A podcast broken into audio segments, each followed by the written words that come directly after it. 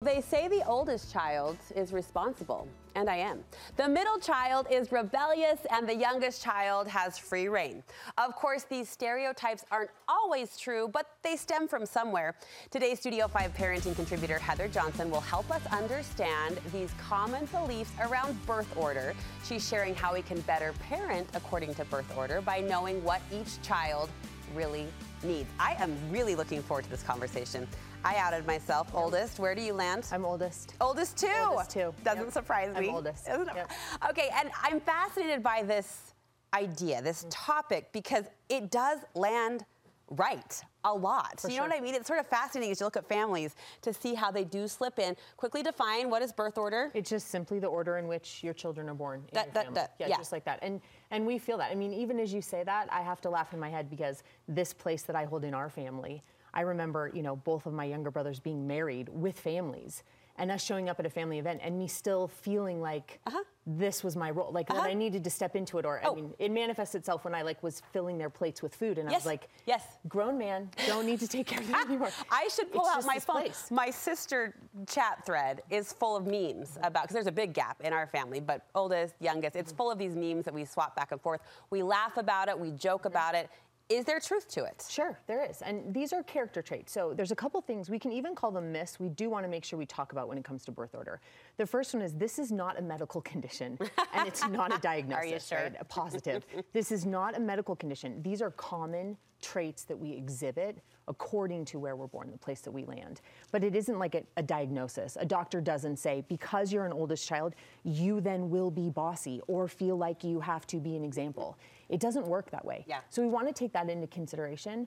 There's some other myths too that where we're born actually is more powerful than other things, and it isn't. Gender actually plays a huge role in the traits that we exhibit. Okay. Even bigger than our birth order can. How our parents raise us, right? A nature nurture space.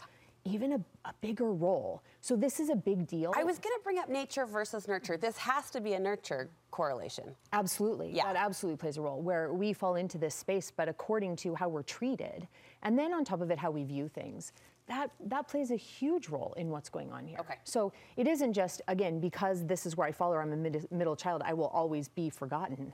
No, there are a million other things. And even our psychological birth order, which is referring to where I think I fall, meaning what I think my responsibilities are. So you could be a third child born, but if your two older siblings haven't necessarily taken an oldest child role and you have, you might consider yourself an oldest child. So psychologically, you would yes, step up. Yes, and you would step up. We also want to acknowledge that not every family has this very traditional oldest, middle, youngest. Mm-hmm. And so when you take a blended family, for example, you could have someone who's an oldest child for 12 years, and then their mother remarries, and that man brings in a child older than them, and now they're not the oldest, right? And so there's so many factors that play into this that we want to take into consideration. Okay, acknowledged. You also want to point out and emphasize Mm-hmm.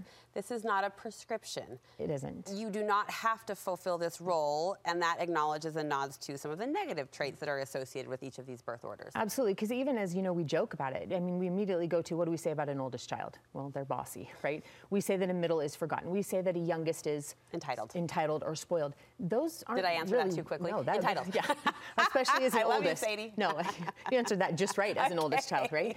And so we we don't recognize. We want to take a step back and we want to ask ourselves. If we were comfortable with the way we were raised Mm-hmm. when it came to our position in our family, if you're an oldest child and you step back now raising children and you think, man, the pressure was too great, or my parents weren't aware of these things, if you were a youngest and you were very entitled, are you okay with that?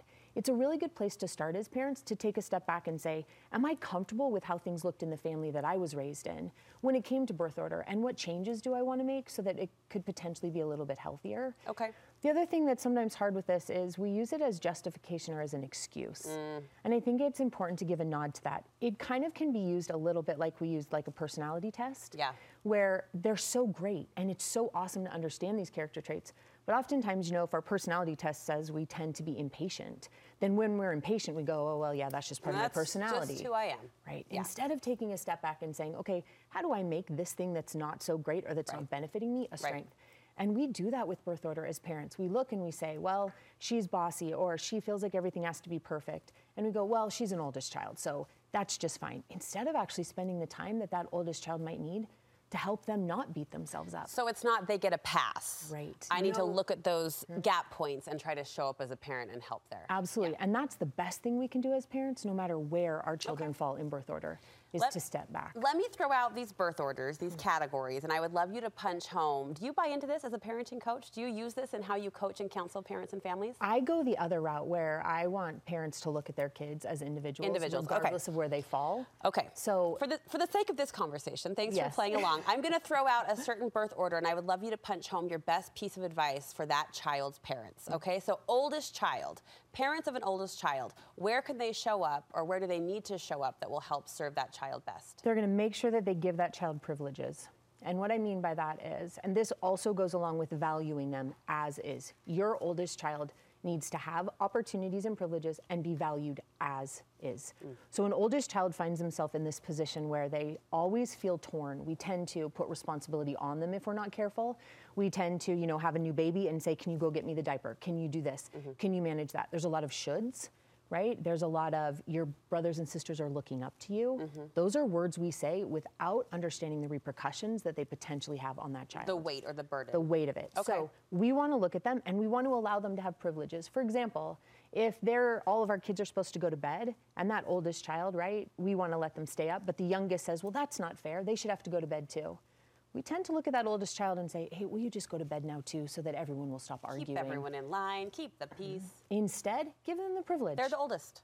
guess what? They Okay. are four years older. They can stay up an extra half hour. So give them those privileges and value them regardless of if they help, regardless of if they get good grades, regardless of if they're a good example or not. It's valuing them right where they stand Okay. when it comes to those oldest. Those poor picked on middle children. We know you. We love you. We do. What can parents do to Yes. see that child? So we are going to help them be unique. Mm. We're going to help facilitate an opportunity for that. Now, a middle child is stuck in this place where they look above them, and that's great, but they're not the oldest. Oldest tend to get uh, a lot of attention without asking for it, right? see that, because you're the oldest, you get that The attention. first. You celebrate right. the first Right. in big fashion. A youngest gets the attention because they beg for it, because they ask for it, They because they're it. saying, I have to have it, Yeah. right? The middle then kind of slinks off to the side and hangs out and, and just kind of sits unless we're really aware and we go get them. Okay. Go get that middle child and help them be unique. They will tend to pattern because they want attention. Opposite of what that oldest does. If they're very responsible, it's why you can tend to see a middle be very rebellious. Oh, that's interesting. That's why they swing right? the other way. Mm-hmm. either way, they're going to they need attention and they want that attention. or the oldest being typically more obedient. Aren't Uh-huh. right, we? yes. Aren't we though? The middle child can swing a little more wild. Right. Is the word we throw around. Okay. Because they're looking for attention. So Yeah.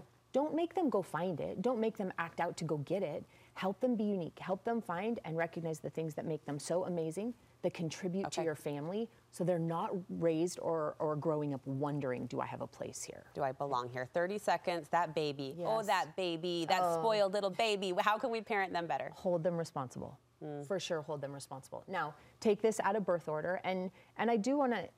This these character traits they do tend to manifest themselves unless we decide to fight against them, Mm. Right? And so when we have a youngest, it's really easy for that youngest to. I mean, we said it very quickly: get away with everything, do whatever they want. Yeah. You know, the curfew that we had as an oldest now doesn't even exist. I mean, all of those things tend to be real in a family, unless we're really aware, so that we make sure they don't happen. So we want to hold that youngest accountable, not because they're the youngest, but because that's just good form as a parent. I was going to say that does take, as, as parents grow older and a little more tired, that does take that di- dig deep sort of parenting discipline myself. Like, I've got to show up for this kid and, and serve them in the same way or similar ways that I serve my other children in my younger, more youthful years. well, and it is there is energy, there is resources, there are things that are different or depleted or that we have more of. Yeah. And sometimes we get to the youngest and we genuinely re- genuinely realize that the things we did with an oldest don't matter. Sure.